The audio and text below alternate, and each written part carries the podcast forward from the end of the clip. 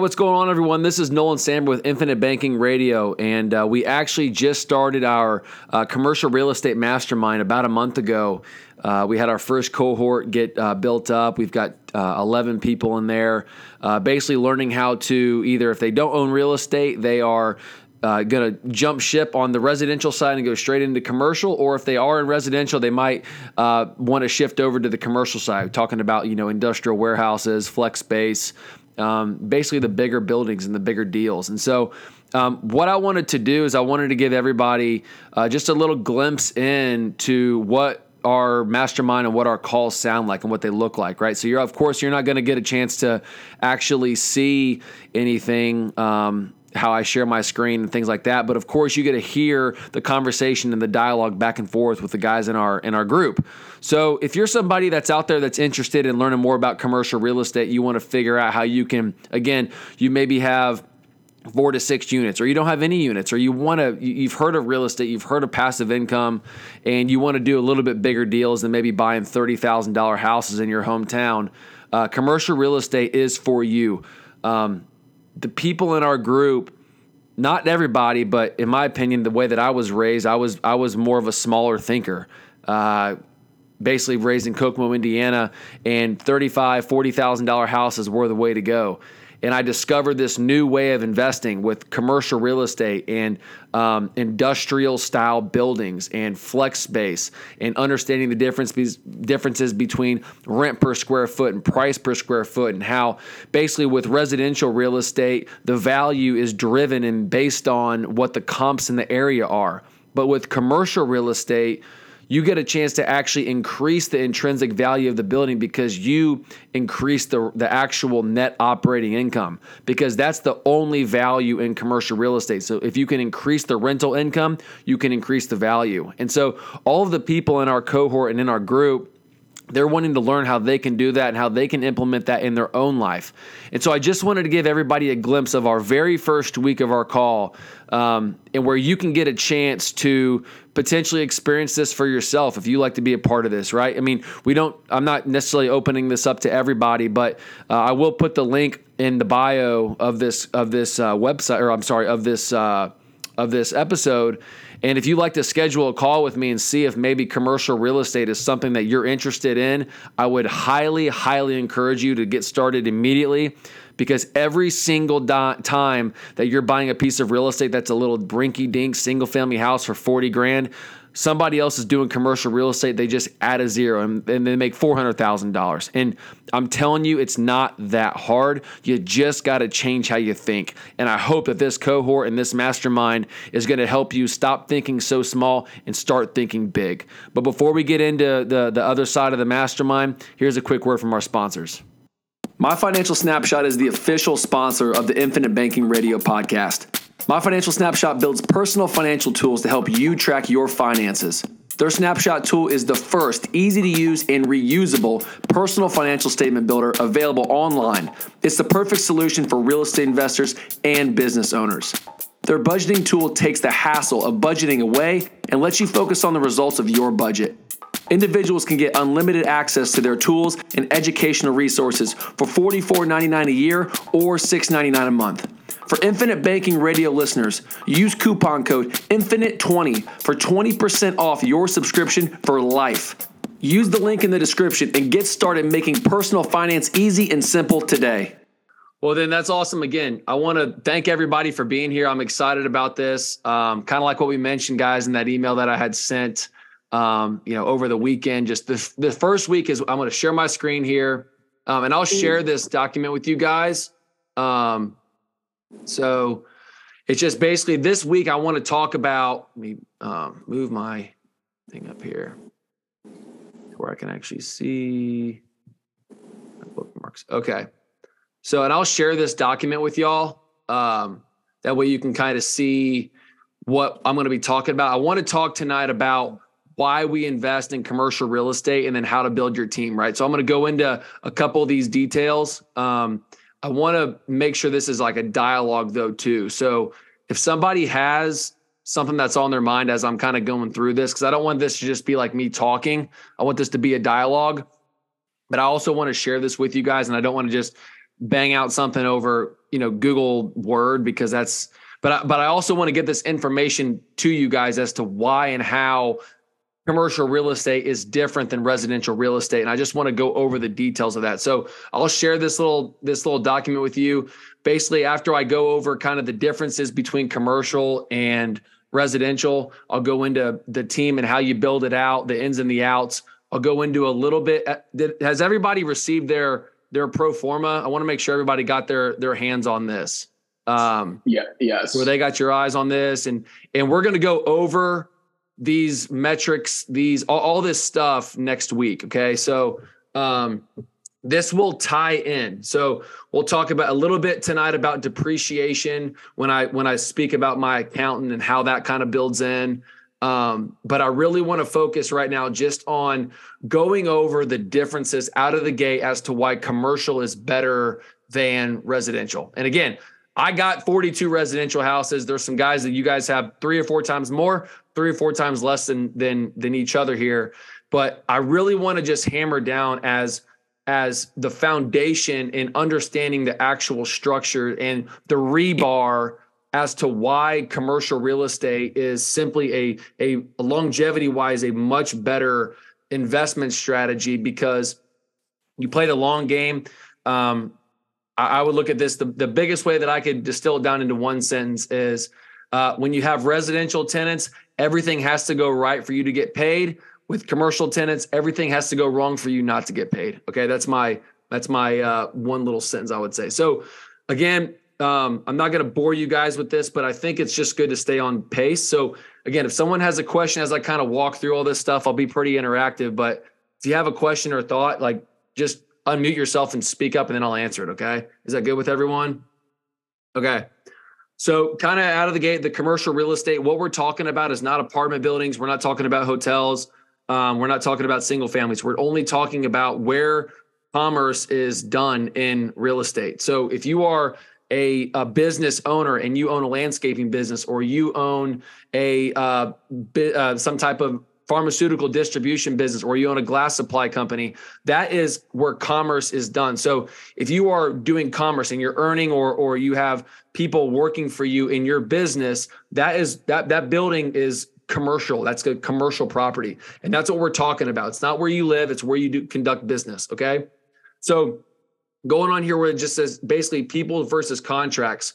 So again, in the majority of every contract, commercial contracts, and I would say even 99% of them, unless something goes sideways, your tenant is responsible for paying or at least fixing anything that's out there. So you got a residential tenant.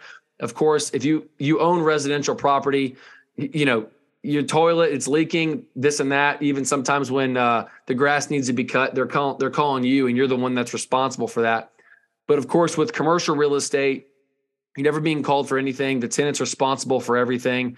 They're responsible for maintaining the property.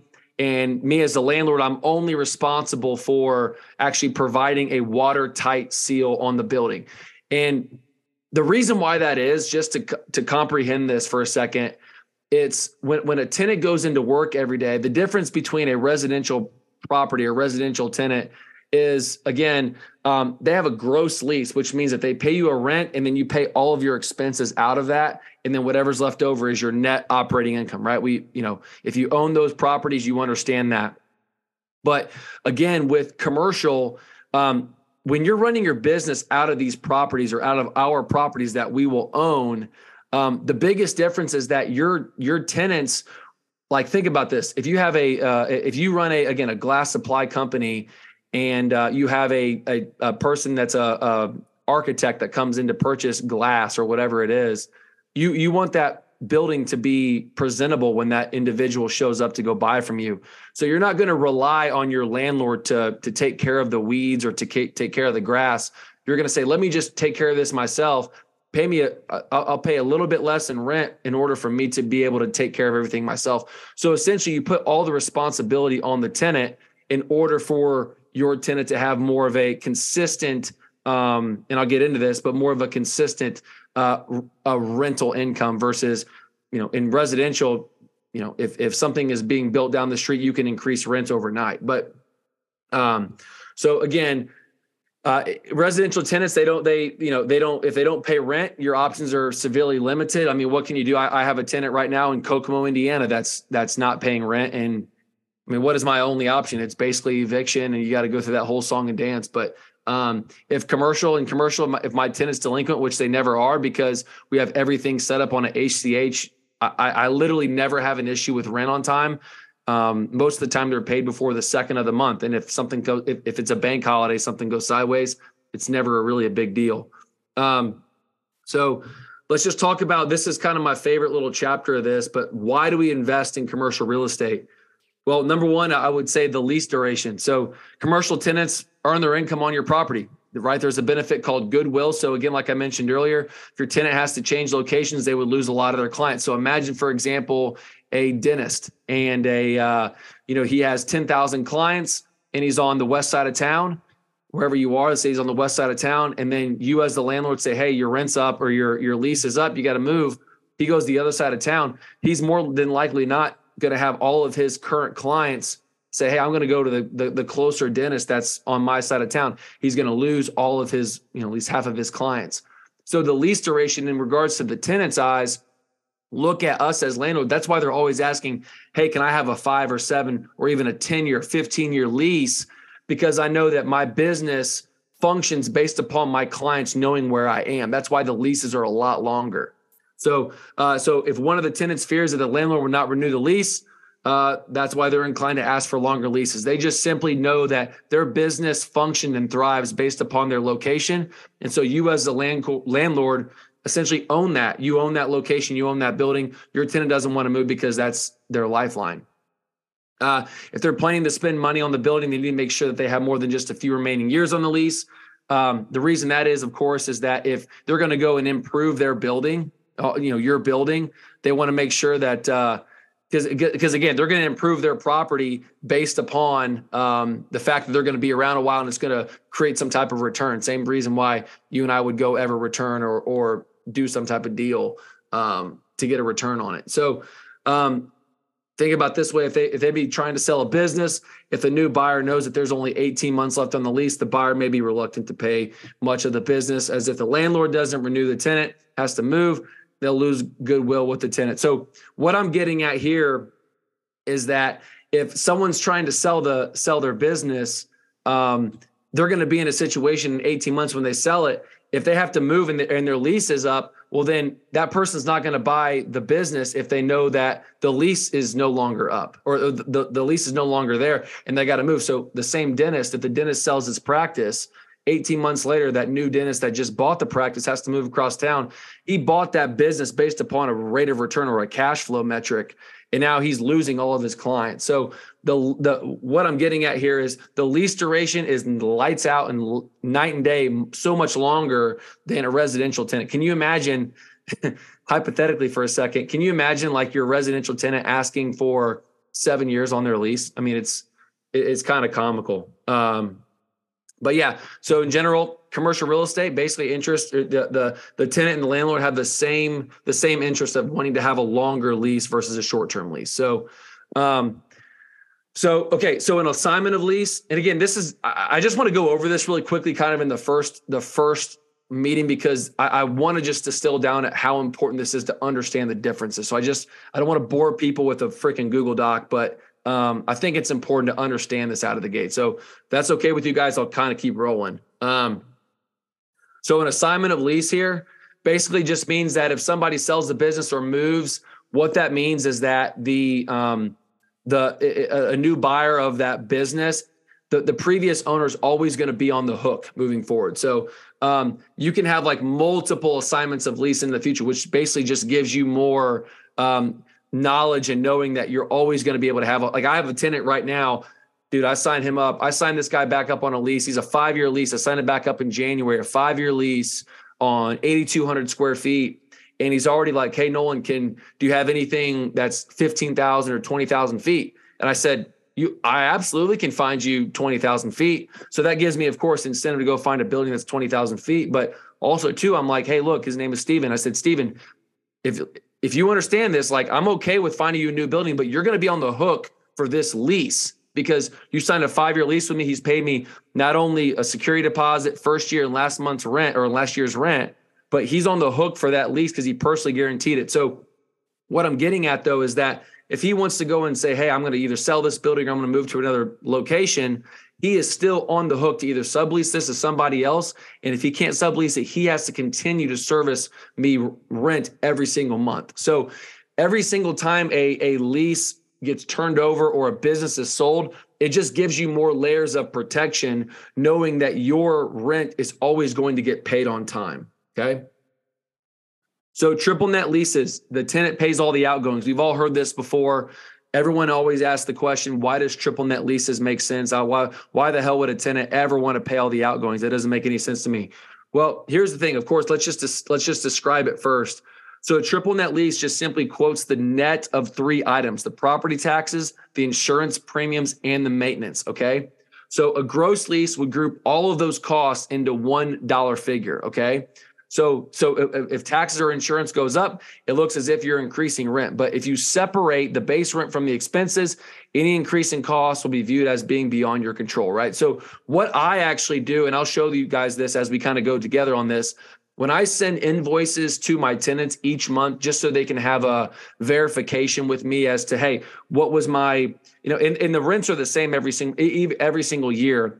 You know, in year 2022, the rents were, a base rent per foot, but they also had a pro rata, which pro rata essentially means, that portion of that year's taxes and insurance. So what I'll do, I have a tenant over in Tarrant, which is in essentially North Birmingham.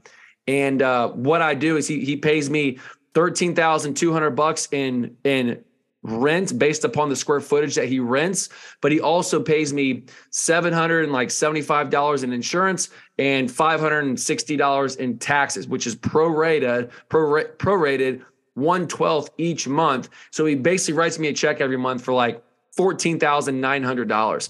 And so basically he writes me that check every month. And at the end of the year, I'm essentially paying that insurance premium and I pay those property taxes. So realistically, he's paying those. I end up paying them, but it comes from him paying that to me each and every month. But I want to describe as to why the triple net lease, again, makes so much more sense to a commercial tenant than it would be a full service. And a full service just means that the tenant pays all of the outgoings, or I'm sorry, the landlord pays all the outgoings. So again, most of the time, it would make more sense. Well, why would the tenant want to pay all these expenses or what, why would I want to do that? Well, when a tenant is paying, has a full service lease, which means the landlord is in control or in charge of paying all the outgoings, it gives me more control over the price per foot of rent. That means that if there's something being built around town or rent goes up around town, I can essentially go and just change the price of rent because those leases are a lot shorter. So if you put yourself in the shoes of a business owner for a moment, think about my glass supply business company that they just signed a 5-year lease with me. They know what they're, because think about this, every business functions off of two costs. They have fixed costs and they have variable costs. Fixed costs essentially are if you've got somebody that sits at the front desk and you pay them $38,000 a year in a salary, and then you've got rent as this is what a fixed cost, it costs to run our business. And then you've got your variable costs, things that, the more that you buy something, the more the cost goes up or, whatever it is. So a tenant is going to look at a lease or a triple net lease as a lot more control over their business. If they can forecast out into the future 10, 15, 20 years, or sometimes even 5 into the future at what their fixed cost is going to be, it's going to allow them to be that much more precise and that much more surgical when it comes to underwriting their business and how they're going to create a profit for, their investors or just their own, their own business. So the triple net lease makes a lot more sense because it's a lot more consistent in regards to increases in rents and only 3% bumps each and every year.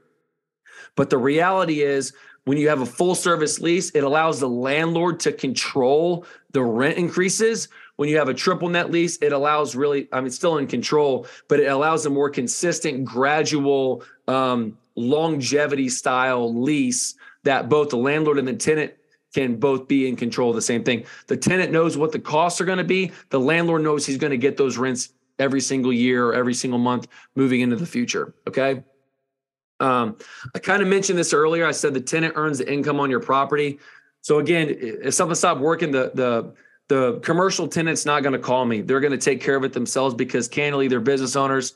They're trying to attack the next business item that's on their to-do list. So they're not going to call me. They're on the hook for that. Simply, I'm just providing them a watertight business. I'm in charge of, you have things called a triple net lease, of course, which is the tenant paying all the expenses.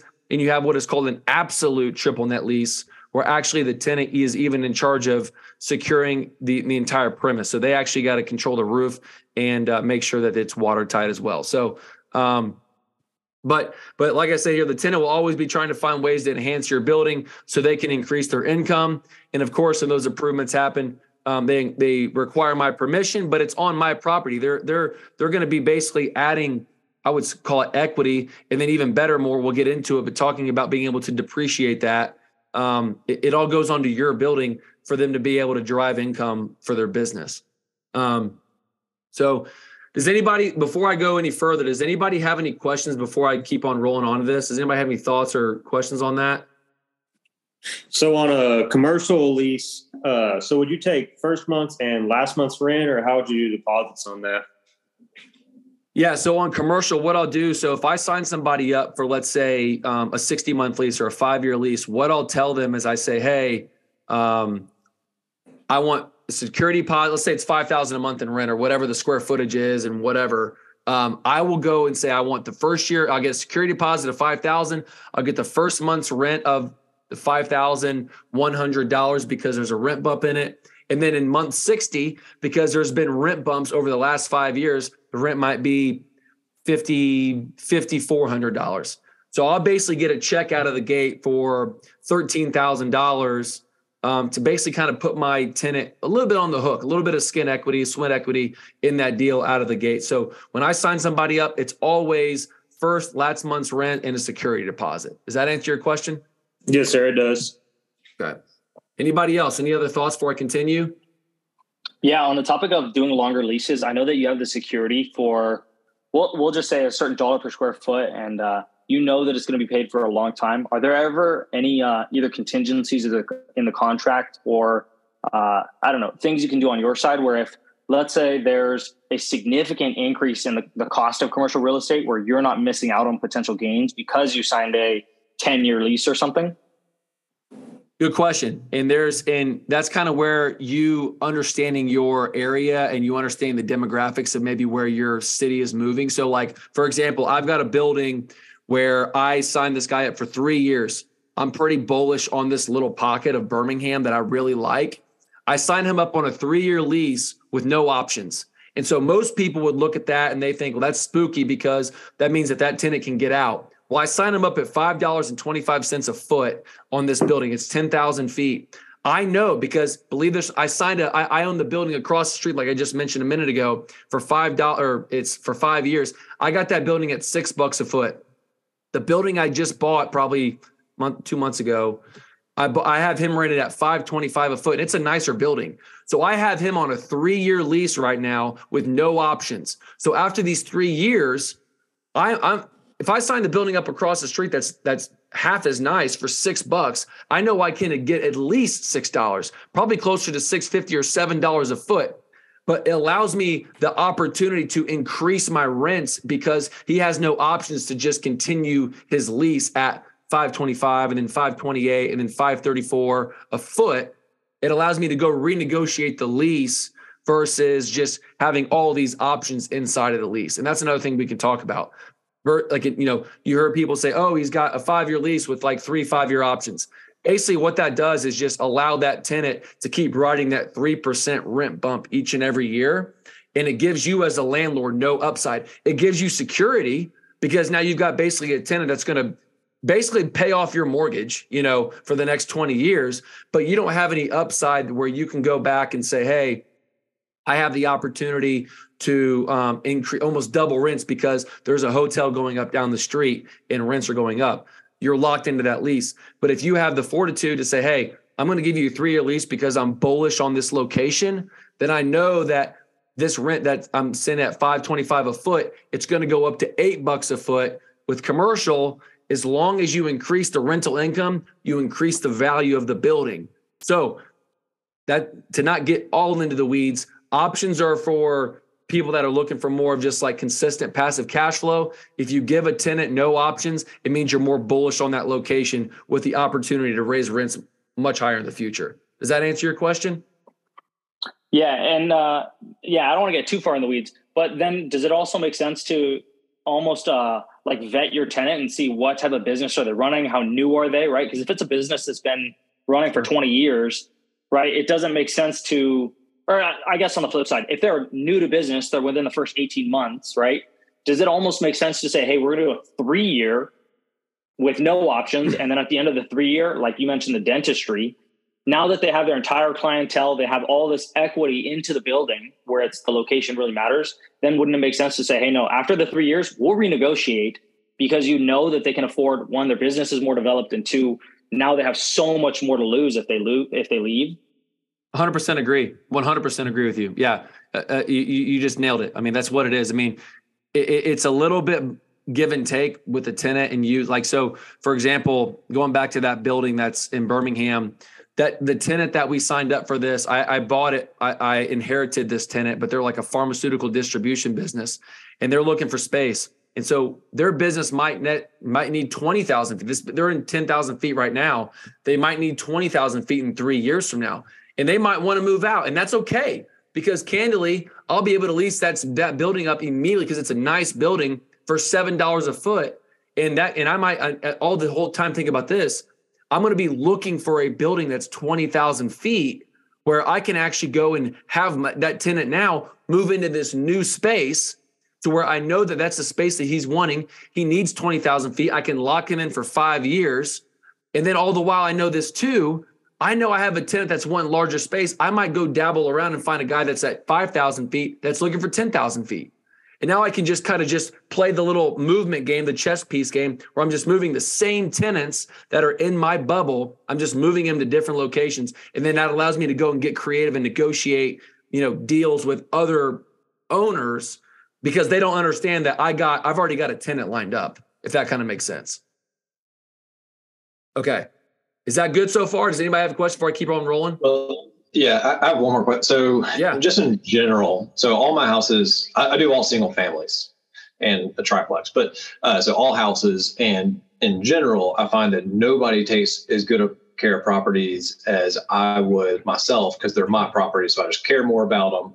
Same thing here in commercial, like it's your property, inherently you just long-term care a little bit more about it than a tenant. Say they get down to the end of a 10-year lease. I got 1 year left and it's like, oh, whatever. We're not going to fix that. It's damaging the property a little bit. It's just some termites or, it's just a plumbing leak. It'll be okay or whatever. Just they're not going to always fix it 100%, or they might take a cheaper way out, especially if it's not like a business where customers are coming in. If it's just like a warehouse and it's just workers, it's like whatever. Yeah. It doesn't matter if the bathroom goes to hell because it's just our workers in here. We don't care about it, or whatever. So do you ever run into issues like that? And then, like, obviously you've got the security deposit, you've got the last month's rent. I mean, you've got some collateral, but it doesn't seem like. Yeah, I see what you're asking, and there's two answers. The first answer is most of these business owners. My opinion has been, at least my tenants, it's a lifestyle as to how they live. They don't, because if they're not treating their building with respect, I'm not going to say they're not going to treat the next one with respect. That's a little choppy, but what I've discovered is that, whether it's them living or them working there, whoever it is, it's built into where they have like monthly, so like how I do it is I have a CAM expense, which is a common area maintenance, and you can call it whatever you want, but I charge that. They pay their own utilities, but I charge, like, especially when it comes to the gutters. Like I got one building in Trustville in near Alabama, it's like northeast of Birmingham. And I have a common area maintenance fee each and every month. And that goes to, because there's trees that hang over this. And every other month or every quarter, I've got somebody that goes out and, you know, digs out the stuff that's inside of the gutters, or that goes out there and cuts the grass. And so the tenant is paying for it, but they're not like in charge of paying for it. I draft that in the ACH out of their account every month. So it's being maintained, whether they're the ones paying for it or I'm the one paying for it. It's coming out of their account. And then from their account that goes into mine, I send that bill, you know, they get a bill for whatever is being paid every single month. So they have no choice but to upkeep the property because I'm charging their ass. That makes sense. Are you upcharging? It's like a lot of property management companies for maintenance or repairs will upcharge 10%. Are you doing stuff like that? Not charging any fees or anything like that. I just put an itemized line on my invoice. I say, look, here's your rent per foot. Here's what the utilities were if I'm the one in charge of paying the utilities, or most of the time it's just insurance, taxes. And if there's any, again, like tree overhang, or there's something that I've got to maintain. I don't have a building that has an elevator in it, but if I did, you know, there's an elevator maintenance fee that goes, and it's $1,000 and I got 4 tenants.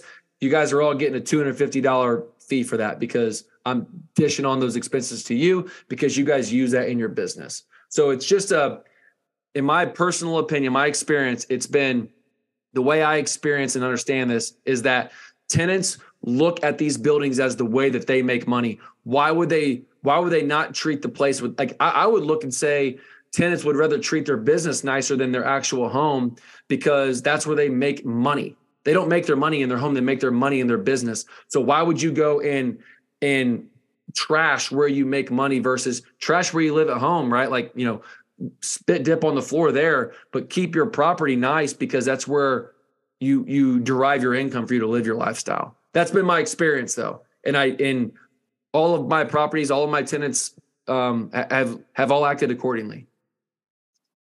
All right, that's helpful. Thanks. Is that fair to say? Yeah. So, all right. Any other thoughts before I keep rolling? All right. So here's kind of where we get at. The landlord pays for some improvements of the property. So, basically says that there's a clause if the tenant wants to improve the property and they want me to pay for it, I'm just going to increase the rents. So I've got a situation right now in a building I'm working on over in Irondale, which is East Birmingham, where I've got a couple tenants that are wanting me to go and improve the real estate. They want me to go and build out a certain way. I said, I got no problem doing that, but you're going to pay for it in regards to rents. So we negotiated, we're coming together.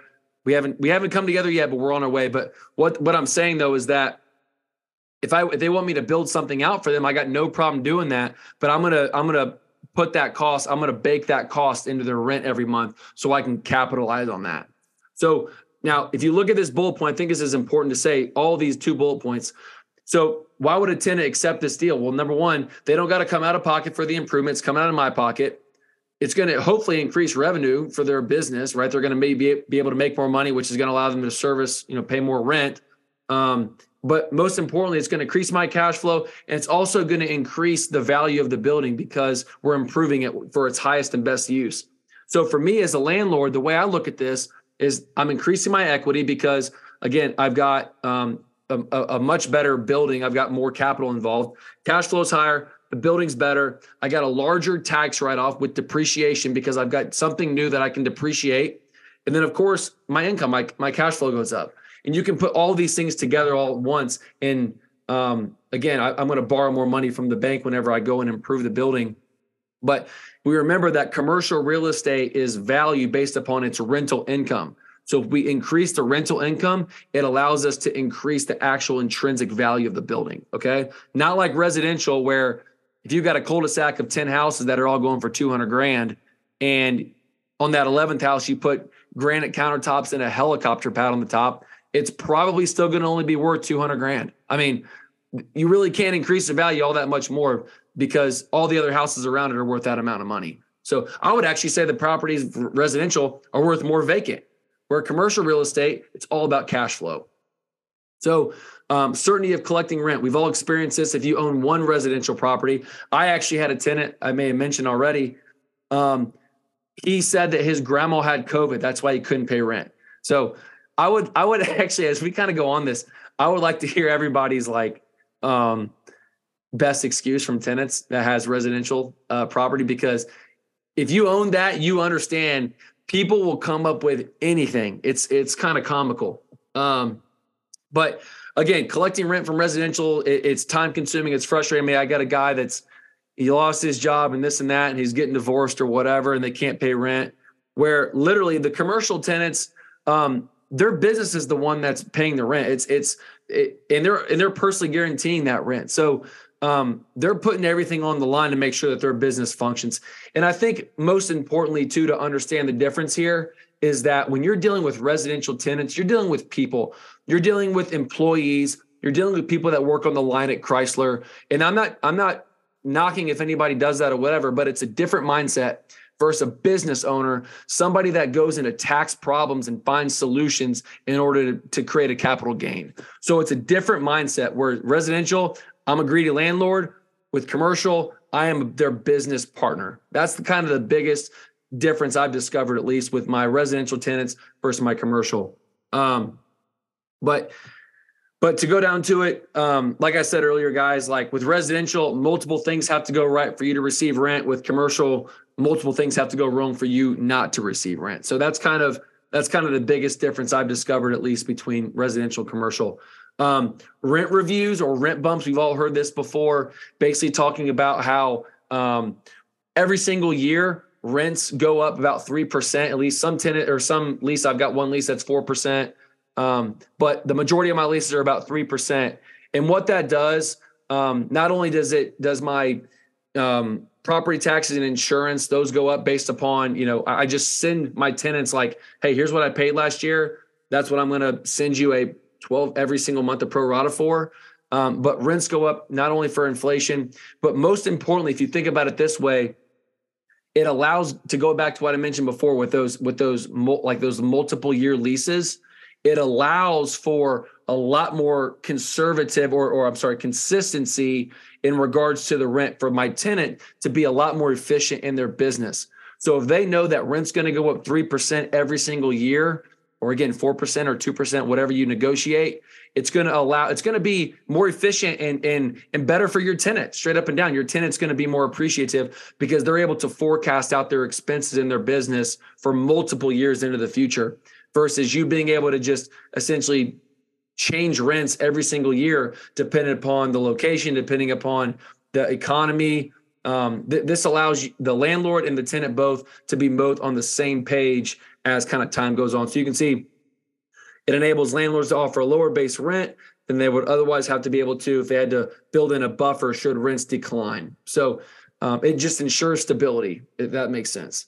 And then kind of, I'm not going to say my favorite or anything, but there's a lot less with government interference. There's a lot more government involvement with residential tenants than there are commercial.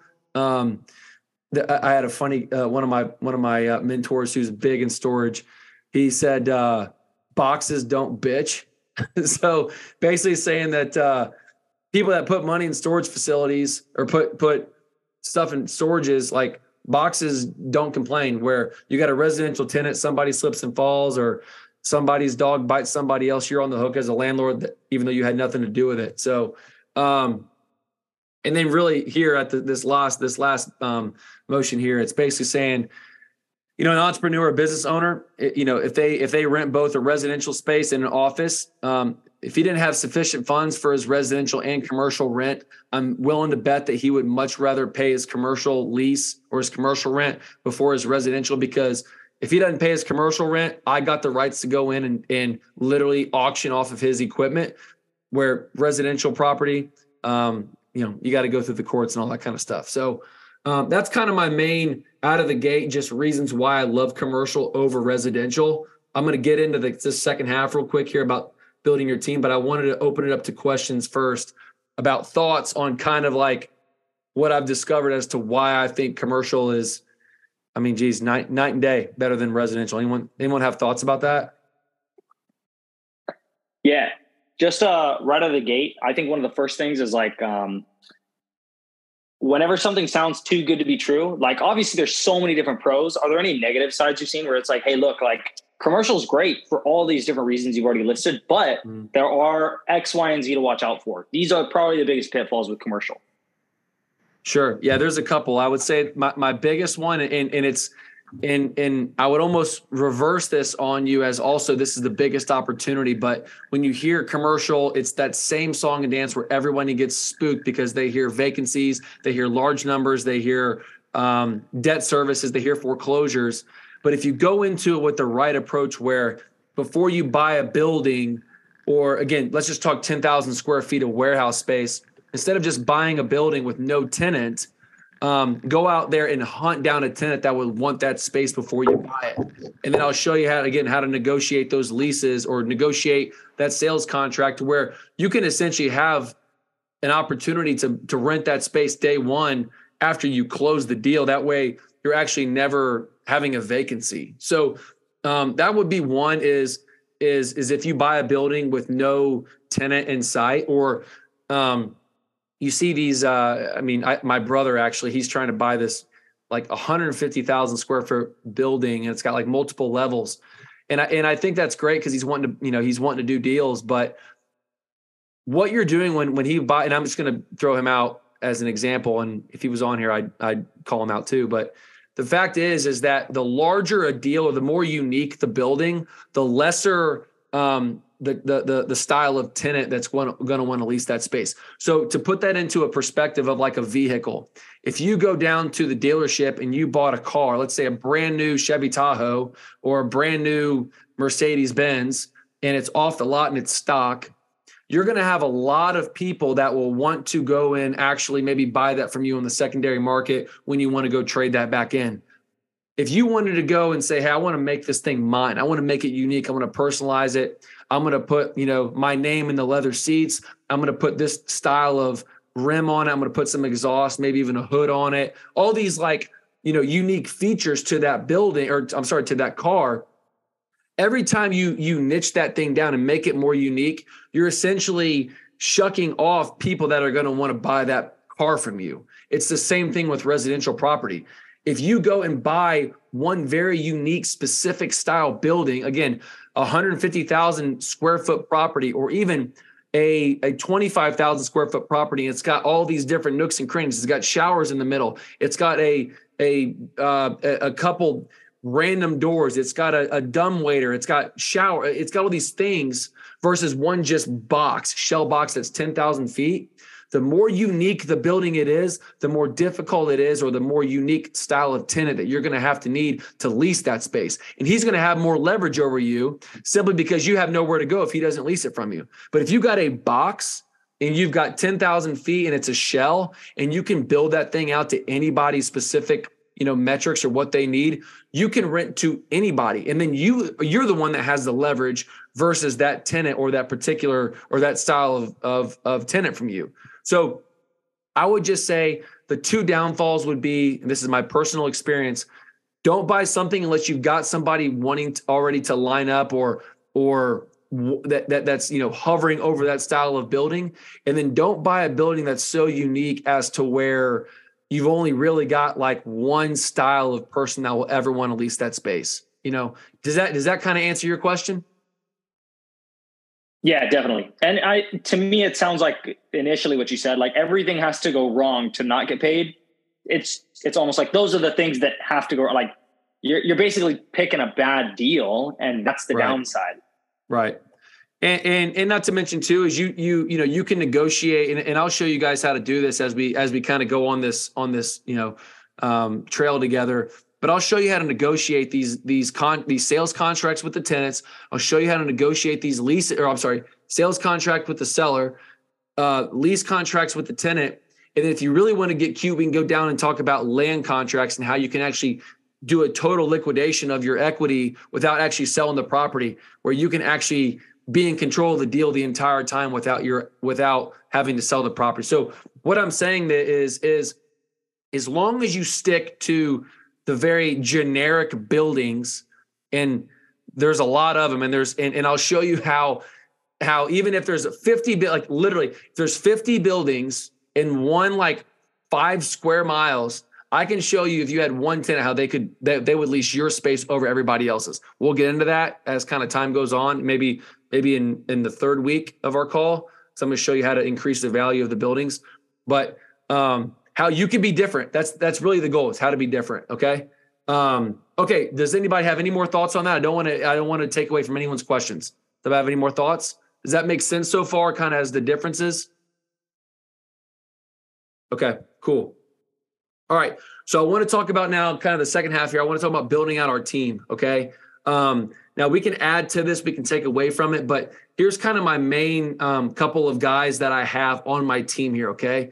So I'm going to break down each one, but I want to go over each, everyone first. I've got my broker, my leasing agent, my contractor, my attorney, my title company or my title agent, my accountant, my lenders, my limited partners, and then my property and casualty insurance agent. So all of these people are in my bubble that make my world go round. Okay. And so what I mean is, and I'll show you guys how I do this, but when I go and buy a building, I've got a building that I'm working on right now. We don't have it under contract yet, hopefully by the end of this week, but, and I'll show this to you guys, but I can send one email with specific directions as in all the details of what's in that style of what I'm doing to this building and how we're negotiating it. And I send it out and everybody's on that CC and everybody knows what to do. Like they know what their job is on that particular building. Hey, no one's done this before, rinse and repeat. We'll do this thing again. And they can get that. And it allows me to have that much more agility to get back into the deal and to close more deals faster because everybody on my team knows their place inside of that particular deal, if that makes sense. Okay. So these really aren't in a particular order. I just kind of threw them together. But these are kind of the guys that not on speed dial, but when I got something on my mind, I know who to call. So I think it's important to know this too, that you don't have to know everything. You just got to know somebody on your phone that does know everything about that specific subject. Okay. So this, like a broker, and I'll give you guys some kind of actionable steps at the end of this, as we kind of finish up. But I want to talk about, each, how you can go and create an actionable step with each individual person this week, how you can reach out to somebody to kind of build up your team. Okay. So with your broker, I'm just going to say, everyone knows some guy in real estate. It's got a friend that sells real estate. Every time you drive by a shopping center, you see for sale sign, pick up that number and start dialing, right? Pick up that phone. Wherever you live, you've probably seen somebody that's out there that's, again, selling real estate, selling commercial real estate. Call that person. Just say, hey, look, I'm not new, but I'm new, stretch the truth a little bit. I have investors that I work with that are interested in buying commercial real estate. I'd love to sit down and have lunch or a coffee. Any broker in the world is not that busy, number one, and they're always looking for new clients. So that's just going to get you kind of into the realm. They're going to introduce you to maybe other guys that you might jive with inside of their brokerage, but you just got to get in touch with somebody that is a broker in the commercial side. So again, you drive by a warehouse, you drive by a shopping center, you drive by a storage facility, you see for sale, write that number down, give them a call, buy them coffee, but you can get in tight pretty quickly with somebody simply by just, not doing the drive for dollars, but if you're just driving to work. Also, obviously, LoopNet, if you've been to loopnet.com, there's properties. You can literally draw a map around your town where you want to buy. So many properties for sale. Every agent broker has their information, their listing, their email. It's not very difficult to find somebody. And over time, again, it's not going to happen in the first deal unless, if it does happen, you need to go buy a lottery ticket. But you're going to shuffle the deck over time. Like you're going to get a guy. He's going to be great for a couple things, and you're going to find somebody else. And you're going to dish off one guy, you're going to find somebody else. So just keep on shuffling your deck until you really distill down the team that you want to have, or at least the broker that you want to have, that whenever you got a deal, you say, hey, I'm really interested in this. You're calling that guy to go and negotiate for you. Leasing agent, this is different than your broker, okay? And I can't explain how important that really is. Most brokers are really good at selling or buying real estate. I have a question. Agent, yeah, go ahead. So my question is this: when it comes to a broker, and my main concern, this is Hyder, right? Want to make sure? Yeah, okay. Hyder. Yeah. So my main concern when I have to rely on relaying my negotiating ability to a broker is that most of the time a broker is not taking into consideration my pocket. Sure. They're taking into consideration, at least in my experience, is that How quickly can I get this deal done at this price for Haider? If it's Haider's price, obviously he's trying to buy it for a less amount, but it's going to take me more time to negotiate it at that amount. I got to move on to the next guy. So my major handicap has been, which obviously is one of the reasons why I have not been able to scale nowhere near as much as you have, but is that I have a difficult time releasing that ability to a separate individual because I have yet to meet a commercial real estate agent that I can trust to go to McDonald's and order me a number one and be back at my office in 30 minutes. I mean, we all know what the number one at McDonald's is. It's the Big Mac Super Value Meal. Sure. I just want to be able to tell this person, go to McDonald's, get me a number one and come back without any kind of static. But the problem I have when I relay that responsibility to a broker, the broker is not going to come back to me with what is in best interest for my pocket. Their main concern is that they want to close the deal. They just want to get the deal closed and move the fuck on. You know what I mean? Right. So how do you leverage that hurdle? Good question. And I think there's a couple answers to it, but number one is you don't, like I said a minute ago, it's you don't find you got to slay a couple dragons to find the princess, right? Like it doesn't happen over the first time. And I think I've lost some friendships and some, with brokers because they put themselves first. But what I've discovered is if everybody in my circle is focused on serving other people without getting philosophical, but like serving their customer, serving their client, it always comes back tenfold. And I've always been a guy, and I mentioned this to everybody here. I mentioned it. I'm a big guy on the tide raising all ships. I will always put you first. I will always drop what I'm doing to help you where you are. And if you do the same thing with your broker or whoever one of these guys are, and they know that, it's the law or the law of reciprocity. If you go and do things for other people, they're going to always want to reciprocate that back towards you. And so if somebody doesn't reciprocate, it'd be the same thing. Imagine this. You guys have all done it. Everyone's done this. You go to dinner with somebody or you go get drinks with somebody and you buy a beer and you say, hey, I'll get the first round of beers. And then, you drink some beers, you have a good conversation. Hey, let's get another round of beers. Hey, I'll get the other beers. And then you pick up the tab, right? And it's no big deal because you're guys, you're hanging out. And then you go do something else. You're at another setting. And then you get some beers. And then the same guy was there, but he didn't try and reciprocate that. He didn't try and buy that beer for you. Then he's not like, hey, whoa, Nolan, dude, you bought the beer last time. Let me buy this one. Let me buy you like a couple rounds. He's not trying to like outgoingly reciprocate that to you. Get rid of that guy immediately because he's simply just trying to mooch. That's not a guy that you want to have on your team. So what I've discovered is I'll give anybody a chance, especially the second time around. And if they're not trying to, if I can distill it down, Haider, if they're not trying to buy me a beer the second time around, I'm not talking to them anymore. Does that kind of answer your question? No, actually it makes total fucking sense. That's fantastic. Yeah, that's the way that I would describe that. Yeah. Is if that guy's not trying to buy you, not call you up, trying to reciprocate that or at least be even with you, you know what? You lost that round. You paid $8 for a couple of beers, but you just probably saved yourselves $1 million of time and effort working with somebody that doesn't have your best interest at heart. That makes sense. Okay. And then again, the leasing agent, just to distill us down, give me like 10 more minutes, guys. I know we're running close, but I want to finish this up. That's okay. So the leasing agent here, again, is different than a broker. And what I mean is the brokers are focused on buying and selling. These leasing agents are really, really good at forming relationships with business owners in the community. They have a really good heartbeat on people that are businesses that are moving locations. They have a heartbeat on certain tenants and they're in the lease links. Hey, I've got a guy that's looking for this particular style of building or this particular space, this location. They're all over the map regarding again, lease links, locations, and they have a really good knack to work with business owners. So like I said here, if you're driving by a shopping center, you even see a for lease sign, that's a leasing agent. He'll have a really good, I would say a prerogative in regards to what's the rent per foot in that area. What are lease links look like? Are these things full service? Are they triple net leases? But again, the way you find these guys, again, most brokers that you just talked with, you buy them coffee, you buy them a beer, they probably have a go-to leasing agent when they're buying, like if you're buying a property, they probably got a guy, hey, you got to call this Gray guy. You got to call this Haider guy.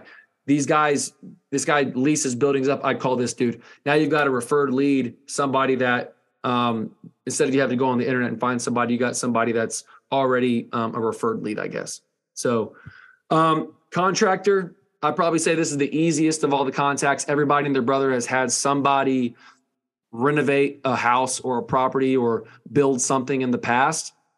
So I would just call up 10 people on your hotline and say, hey, who do you recommend? And everyone's going to recommend somebody. You give every one of them a call. What I've discovered is most contractors prefer to work on commercial projects over residential, simply because the commercial owners are business owner, or the commercial real estate owners are business or investors, where, you know, residential are more emotional. They're owner occupants, so they get more emotional on, oh, the color of the hardwood, that doesn't match this or that or whatever, and they get upset about it. Versus me as a landlord or me as an investor, I'm like, look, what's the cost per foot? Let's figure out, because it's all a math equation. So most contractors like people that are no bullshit and all in no emotion. So call up 10 of your friends or 10 buddies of y'all that have experienced some type of renovation, figure out who their contact, their go-to person is. If there was a gun to your head, to their head, and call that person and put them in your phone book. Attorneys, couple different attorneys. I got a closing. My two guys that I look at are basically closing attorneys and contract attorneys. There's obviously 15 trillion different types, but these two are the ones that you'll need for your business. Closing attorneys, basically, you know, if you have ever seen a HUD statement, it's closed at somebody's law office. You know, we're closing at XYZ's. There's a guy in Birmingham, Luke Henderson's law office, right? He's Hyder Mahmood's, closing, all these people. There's a lot of closing attorneys probably in your town. You can type in closing attorney on Google. You'll probably find 20 of them. In my opinion, in my experience, they're pretty much all the same. It's all a relationship base regarding with investors. If they close or flip properties a lot, they might work with the same person. But closing attorneys, in my personal opinion, I have not experienced one that's been better than the other. They're all pretty much the same in my experience. Contract attorney, though, I think there's a little bit more of a niche there. I got a guy, and what I'll do too, guys, is I will share every single person on my list with you guys, so you guys can have these people. Maybe if you're not from Birmingham, the broker, the leasing agent, or contractor might not apply to you, but the attorney, the closing agent, the accountant, the lender, the limited partners, I'll share everybody with you guys so you guys can have a head start on that. But regarding the title company, the contract attorney, I think this is an important guy to have because when you go and build your business up, whether you are being a sole proprietor or you're going to create a syndication, you're going to be the general partner on that. And you actually bring the deal to him and you say, hey, I'm willing to close this. Here's kind of how I want to do this. Because of his knowledge and understanding entity structures, he's going to help you build out the specific entity that you need to create that's designed for your business objective.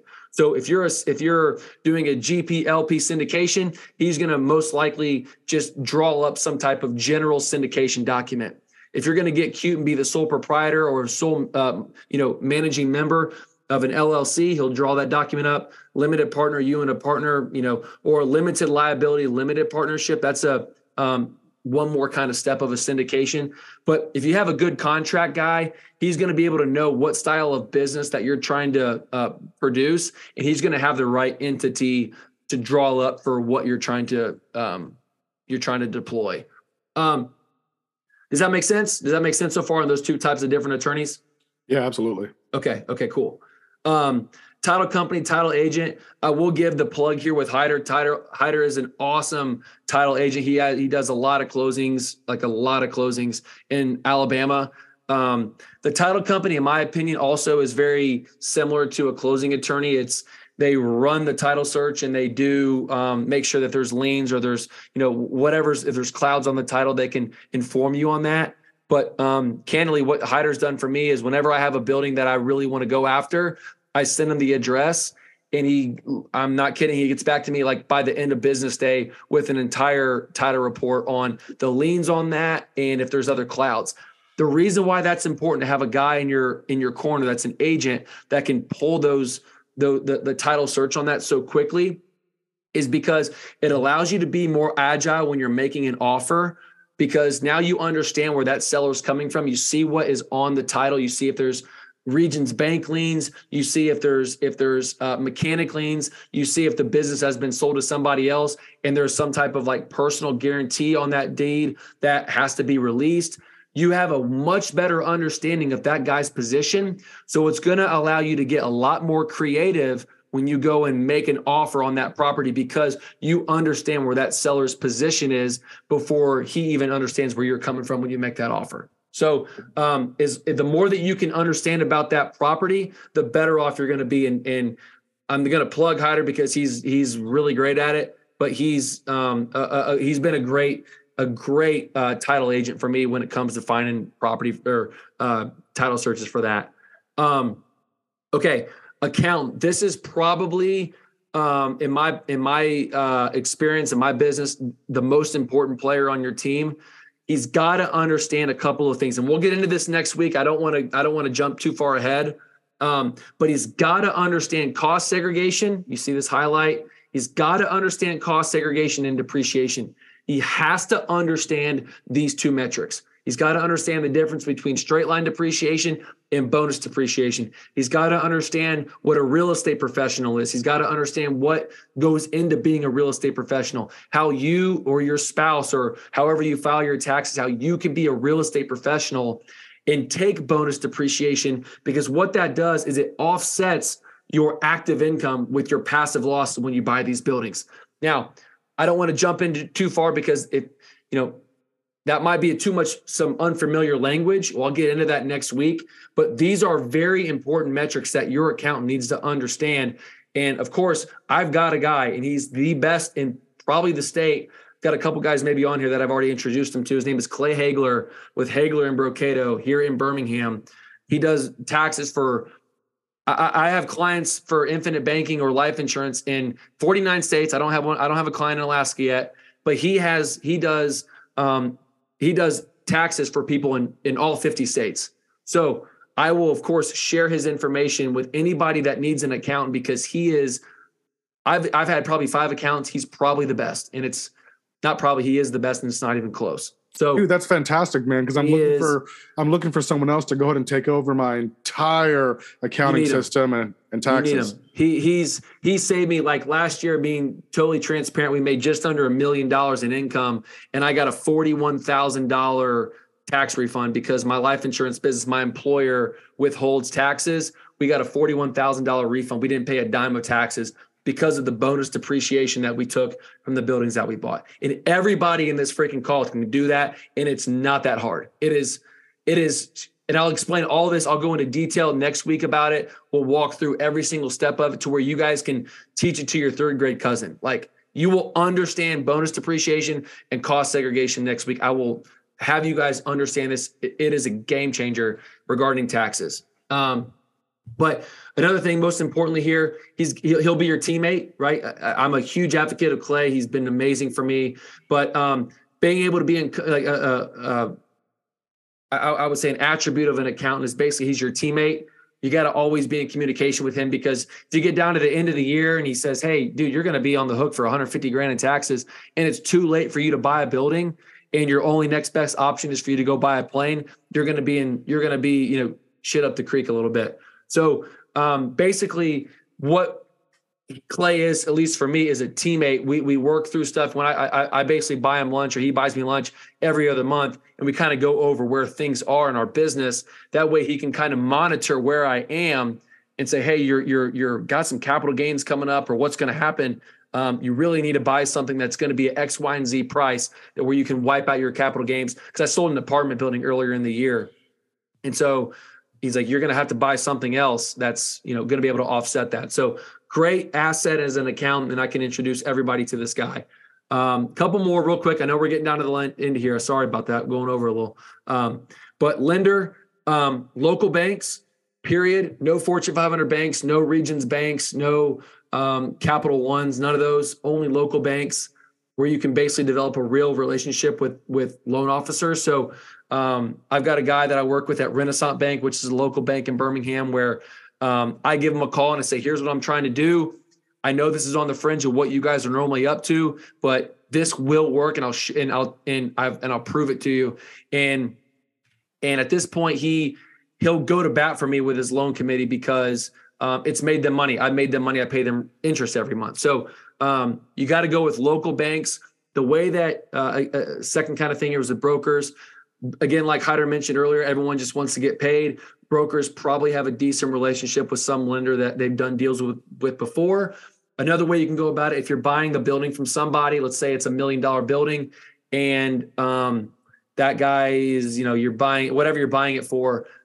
Figure out, call Hyder for a title search, figure out who holds the note on that building already. You call that person up already and say, hey, look, I know you're already familiar with this building. Would you be interested in lending on? I'm buying it. And because they're already familiar with that asset and carrying that debt, you got a 10x time opportunity to buy that building with that bank than you would trying to call your local community first bank and start that whole process out of the gate. So brokers or finding out who holds the debt already is a game changer.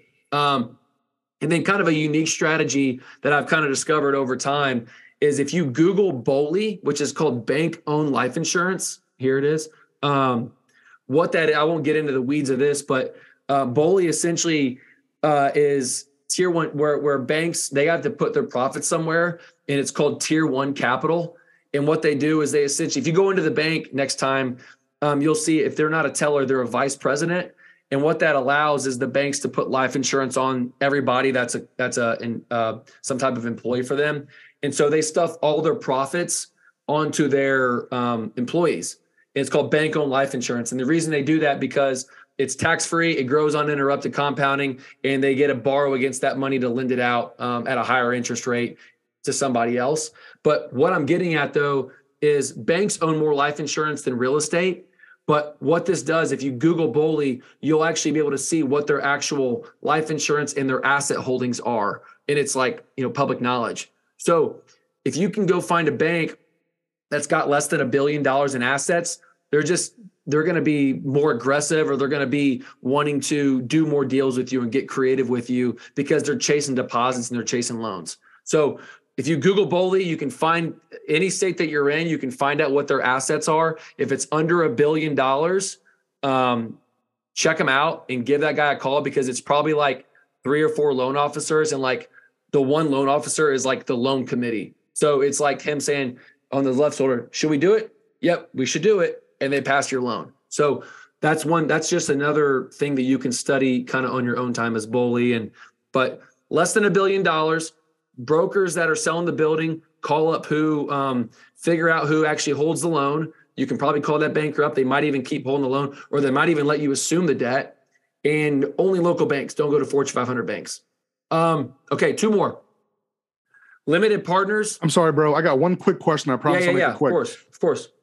What is your recommendation as far as, I guess you can answer this question more down the road, but my question was, when you basically talk to a bank that already holds the asset, what's the likelihood of them basically transferring the asset to you on a new note versus them saying, nah, we're kind of done with this. We just want to be paid off and we want to be out of the whole equation?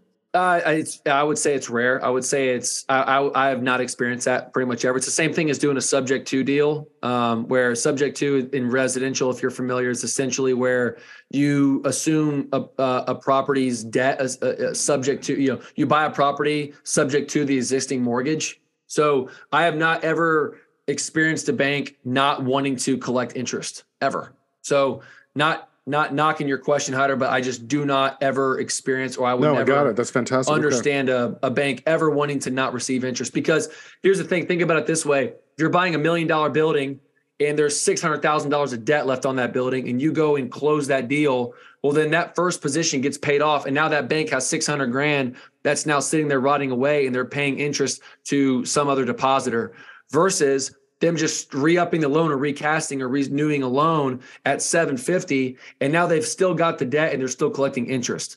Like, to the bank, that's a freaking slam dunk, because they still hold the debt. That's a perfect way to explain it. It actually makes total sense now. They just want debt. They want to lend you money. And anytime that you pay off debt, not only does it destroy currency, but it also, that bank now has capital that they have to go, is now a liability on their books. They have to pay interest on that dollar. So banks, of course, go and only make money when they take your deposits and they lend it out at a higher interest rate.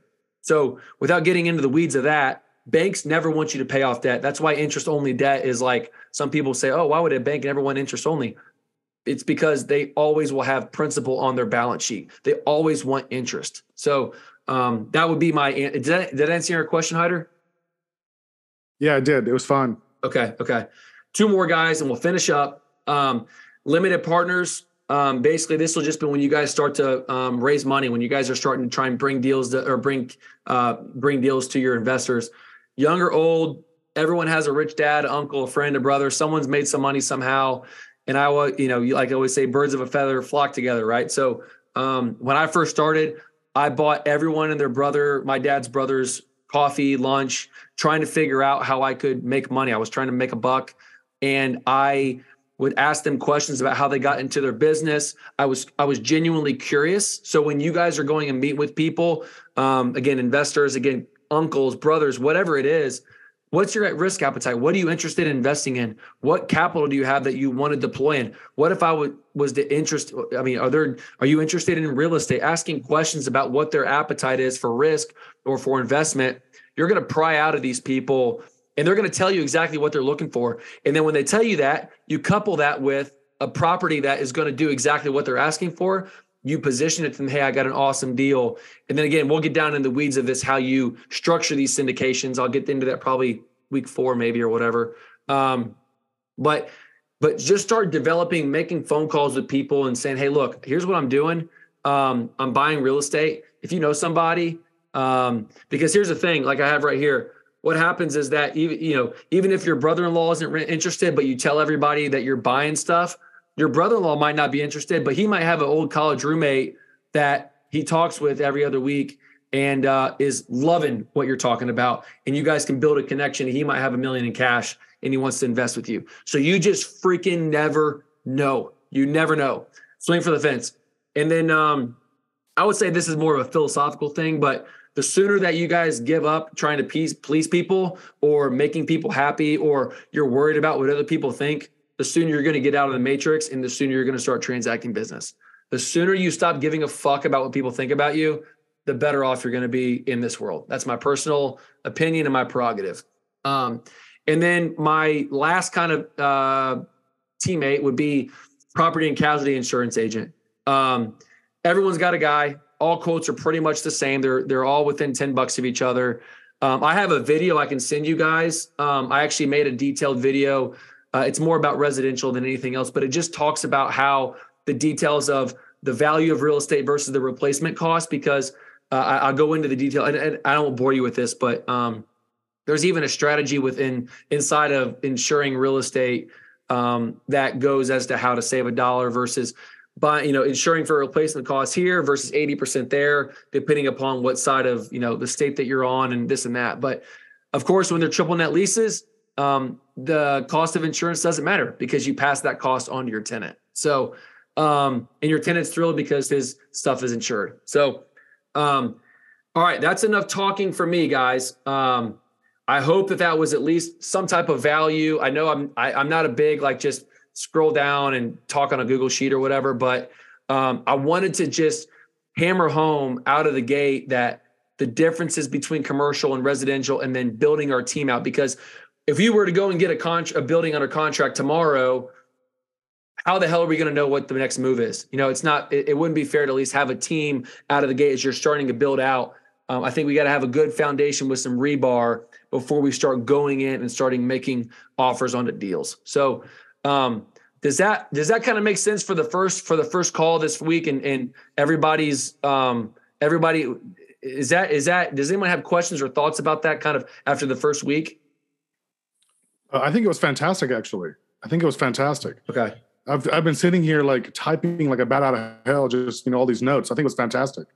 Awesome. I appreciate that. But what I'll do this too, guys, that little doc, I'll just download it as a PDF and I'll just share it with you guys so you can have it. And what I'll do too is I will create a Google Doc and share it with everybody in our group so you can always have access to anything that I ever have. Everyone already has their pro formas, but I'll also just share things for the entire group contracts, anything that goes into something that it's in the business, I'll just share it to everyone, can always have access to it.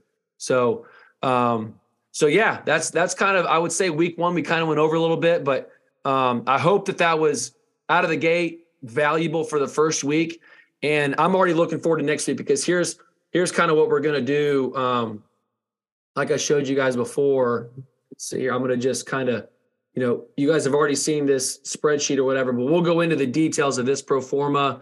We'll go, I'll break down what these numbers and these metrics mean. I mean, some of you guys, if you've done some real estate, you probably recognize some of these terms, but I'll break down a lot of these metrics and the relationships between them, but most importantly, how you position them to banks and how you position them again to private money guys, and how you position them to syndicate partners, and how you'll have guys out of wanting to invest with you out of the palm of your hand. Like, it's, when you present them that pro forma and you're able to walk through step-by-step why these metrics are important, you will be the most sophisticated person in the room, and you're going to be turning investments away straight up and down. So I guess that's it for week one, guys. I hope that was informative and educational and worth your time.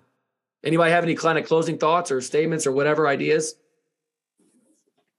No, I just want to know when the next one is. Next one is going to be, I guess, next Tuesday. So next Tuesday at 6 o'clock Central Time. And I'll send a new link. What I'll do is next Tuesday, I'll send another, and this one's recorded. So of course I'll upload this to YouTube, and I'll send this email out I'll send the link out to everybody on here tonight or tomorrow morning, probably, with the link, just to recap that document. And then also the Google Drive, so you can have just all that information as it kind of builds up and accumulates over time. And I'll send all that information, and man, we'll just start rocking and rolling. And of course, everyone has my cell phone, my email, call me, text me. I'm freaking in your corner, and let's get this freaking ball rolling. So I'm excited to have you guys. Thanks so much for being a part of this. Thank you, sir. Thanks, Nolan. Appreciate it. Thanks, Nolan. Okay, guys. All right, guys.